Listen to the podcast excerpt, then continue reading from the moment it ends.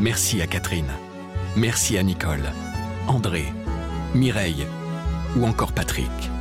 Merci à toutes ces personnes qui, grâce à leur legs en faveur du secours catholique, nous ont donné les moyens d'agir chaque jour pour les plus démunis. Sur la terre comme au ciel, continuez vous aussi le combat pour la fraternité en faisant à votre tour un leg au secours catholique. Demandez votre brochure leg auprès de Corinne en appelant le 0805 212 213 ou sur leg.secours-catholique.org.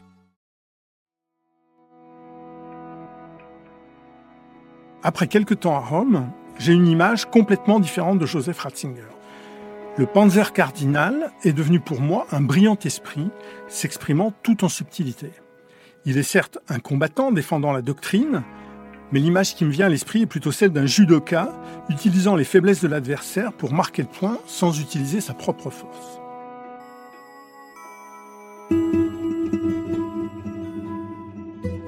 Pour la première fois de son histoire, l'Église s'apprête à dire un dernier adieu non pas à un pape, mais à un pape émérite, Benoît XVI. Élu au pontificat en 2005, le théologien allemand avait surpris le monde entier en y renonçant librement huit ans plus tard. Dans ce podcast Benoît XVI, un pape méconnu, La Croix vous propose de découvrir le regard de cinq journalistes sur celui qu'ils ont connu comme préfet de la Congrégation pour la doctrine de la foi, pape, et enfin, pape émérite. Je m'appelle Guillaume Goubert. Je suis ancien directeur de la rédaction de La Croix, mais auparavant, j'ai été correspondant du journal à Rome de 1997 à 2001 pour couvrir l'actualité du Vatican. Et à l'époque, j'ai eu l'occasion d'observer de près celui qui était encore le cardinal Joseph Ratzinger, celui qui serait ensuite élu pape sous le nom de Benoît XVI. Quand je suis arrivé à Rome, l'image que j'avais en tête, c'était le surnom qu'on donnait au cardinal Ratzinger à l'époque, on l'appelait le Panzer cardinal.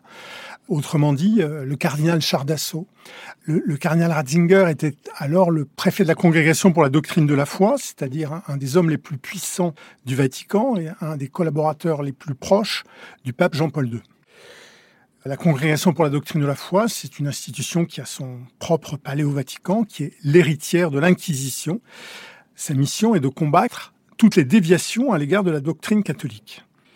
Et de fait, à l'époque, cette fonction répressive est exercée avec dureté, par exemple à l'égard des partisans de la théologie de la libération. Donc le surnom Panzer cardinal, comme image de quelqu'un qui écrase, peut paraître approprié pour le cardinal Ratzinger, mais de loin, car en arrivant à Rome, je me retrouve à observer de près le cardinal, en particulier lorsqu'il vient s'exprimer devant les journalistes dans l'auditorium de la salle de presse du Saint-Siège. Et là, je découvre un homme frêle s'exprimant d'une voix très douce. Rien du tout à voir avec un, colosse tonitruant.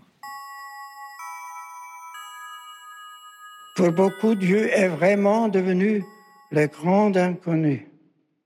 Et malgré tout, comme j'ai dit, derrière les nombreuses représentations de Dieu, était cachée et présente la question du Dieu inconnu.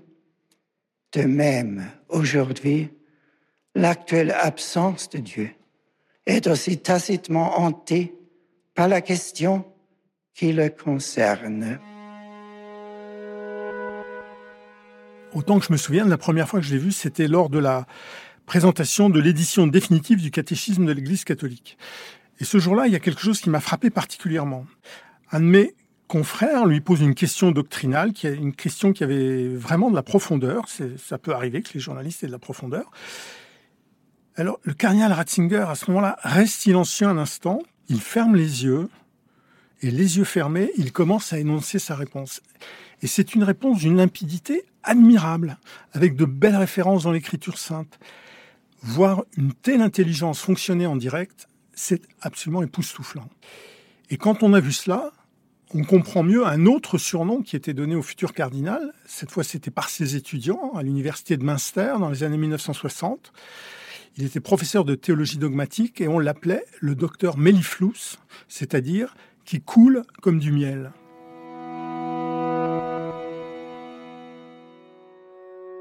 Au fil du temps, en observant le cardinal, d'autres traits de caractère me sont apparus, eux aussi inattendus. Euh, il avait de l'humour, ou disons de l'esprit, une certaine liberté de parole et le goût du débat.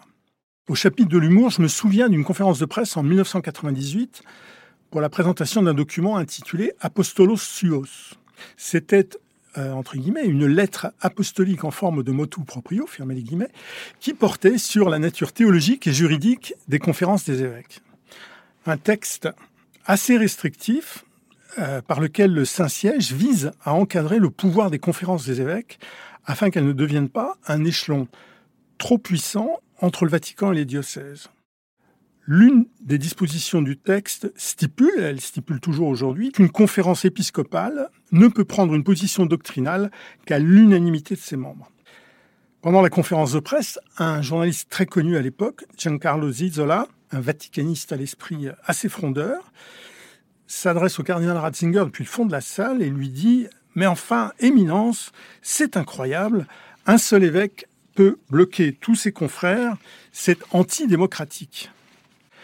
Le cardinal Ratzinger le regarde. Là aussi, euh, il prend un tout petit instant de silence et puis il répond avec un, un très fin sourire. J'ai toujours pensé que la protection des minorités est une grande conquête de l'humanisme.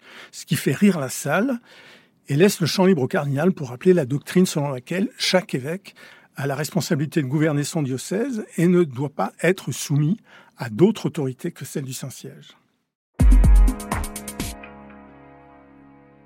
S'agissant de la liberté de parole, là, j'ai un souvenir qui remonte à l'an 2000, pendant le, grand jubilé convoqué par Jean-Paul II pour marquer le changement de millénaire. L'une des volontés du pape était que cette année soit marquée par un examen de conscience et un acte de repentance pour les crimes et les méfaits commis au nom de l'Église à travers les siècles, c'est-à-dire l'antijudaïsme, l'Inquisition ou l'esclavagisme.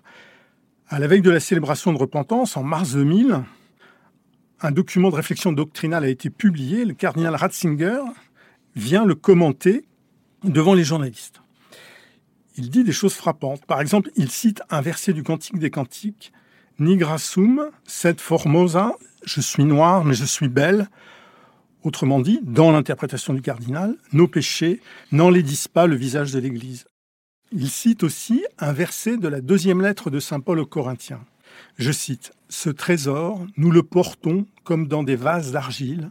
Ainsi, on voit bien que cette puissance extraordinaire appartient à Dieu et ne vient pas de nous. Fin de citation. C'est une belle manière de souligner notre fragilité dans l'annonce de l'Évangile. Et puis, je ne sais plus comment c'est venu, il raconte une anecdote datant du début du XIXe siècle. Quelqu'un était venu voir le cardinal Ercole Consalvi, qui était alors secrétaire d'État, c'est-à-dire le premier collaborateur du pape, Pour lui dire Éminence, c'est très grave. Napoléon veut détruire l'Église. Et le cardinal Consalvi aurait répondu Oh, vous savez, nous n'y sommes pas parvenus nous-mêmes. C'était étonnant d'entendre ce bon mot, un peu insouciant, dans la bouche du préfet de la Congrégation pour la doctrine de la foi, dont la fonction est d'être un gardien du temple.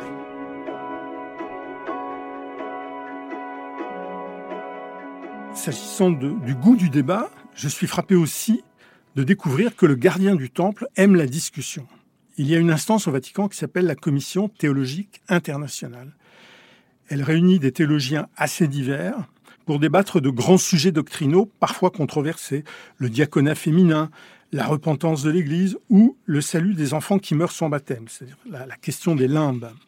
À Rome, je vois souvent un religieux très attachant, le père Georges Cotier, un dominicain suisse qui est théologien de la maison pontificale, c'est-à-dire qu'il relie tous les textes signés par le pape pour vérifier leur rectitude théologique.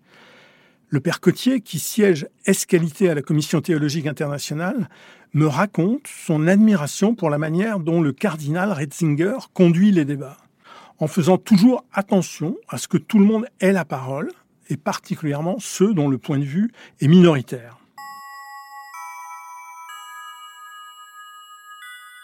Je crois profondément que la rencontre entre la réalité de la foi et celle de la raison permet à l'homme de se trouver lui-même. Mais trop souvent, la raison se plie face à la pression des intérêts et à l'attraction de l'utilité, contrainte de reconnaître cette dernière comme critère ultime.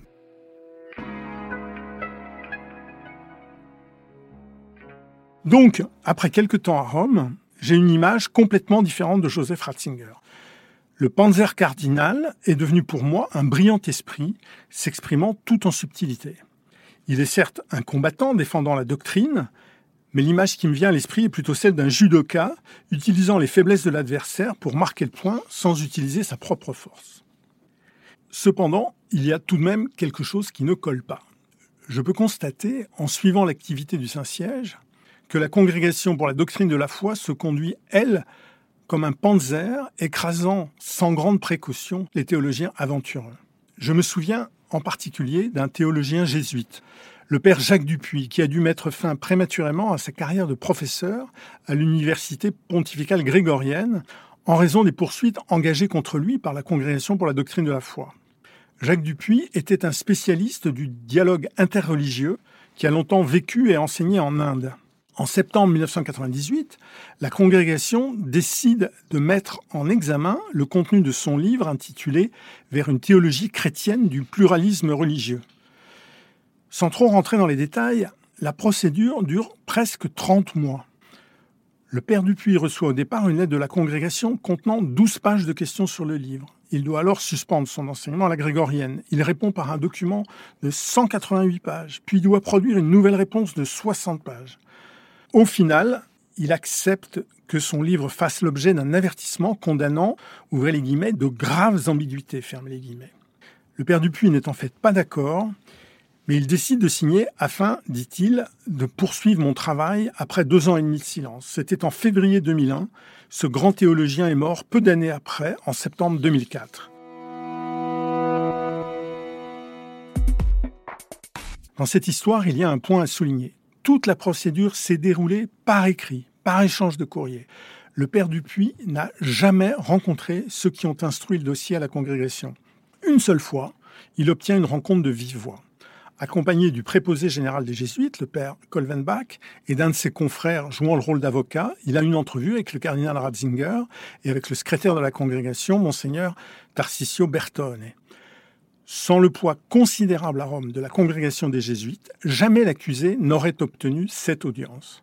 Une telle histoire n'a rien d'exceptionnel. J'en ai connu à peu près une par an durant mes années romaines, sans compter les procédures qui ne viennent pas sur la place publique, car il y en a aussi qui restent secrètes. J'ai eu ainsi connaissance d'un cas douloureux concernant un théologien français. Ce sont des personnes dont la vie et le travail sont gravement affectés, et cela fait régner un climat de crainte parmi les chercheurs en théologie. On a ainsi murmuré que les poursuites contre le père Dupuis avaient beaucoup pour objectif d'inciter à la prudence les théologiens indiens, souvent très audacieux sur le terrain interreligieux. Alors, comment faire coller, si je puis dire, le contraste entre ces deux volets? D'un côté, un grand théologien, élégant dans sa pensée, dans son expression, dans son respect pour ceux qui ne pensent pas comme lui. De l'autre, une administration, dont il est le chef, qui, elle, se montre brutale. Deux explications sont possibles. La première est que le cardinal Ratzinger laisse le sale boulot à ses subordonnés. C'est probablement en partie vrai. Mais on peut faire une hypothèse complémentaire. La Congrégation pour la doctrine de la foi est une des plus anciennes institutions du Vatican. Son ancêtre, la Sacrée Congrégation de l'Inquisition romaine et universelle, a été fondée en 1542. Et ses méthodes d'instruction ont très peu évolué au fil du temps. Il n'y a pas de procédure contradictoire ou d'instruction à charge et à décharge. Le cardinal Ratzinger, en fait, a essayé de faire évoluer ces pratiques, prenant des dispositions écrites dans ce but. Mais elles sont restées largement lettres mortes. Le poids des habitudes a repris le dessus. On reconnaît là quelque chose qui a souvent été dit à propos de Benoît XVI, sa difficulté à gouverner et à faire respecter ses décisions.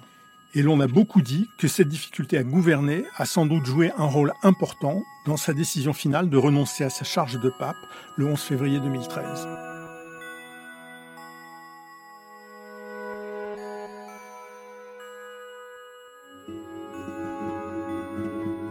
Vous venez d'écouter un épisode du podcast Benoît XVI, Un pape méconnu. Si vous avez aimé ce podcast, et que les sujets qui ont trait aux religions vous intéressent, nous vous invitons à découvrir un autre podcast de la Croix, Place des religions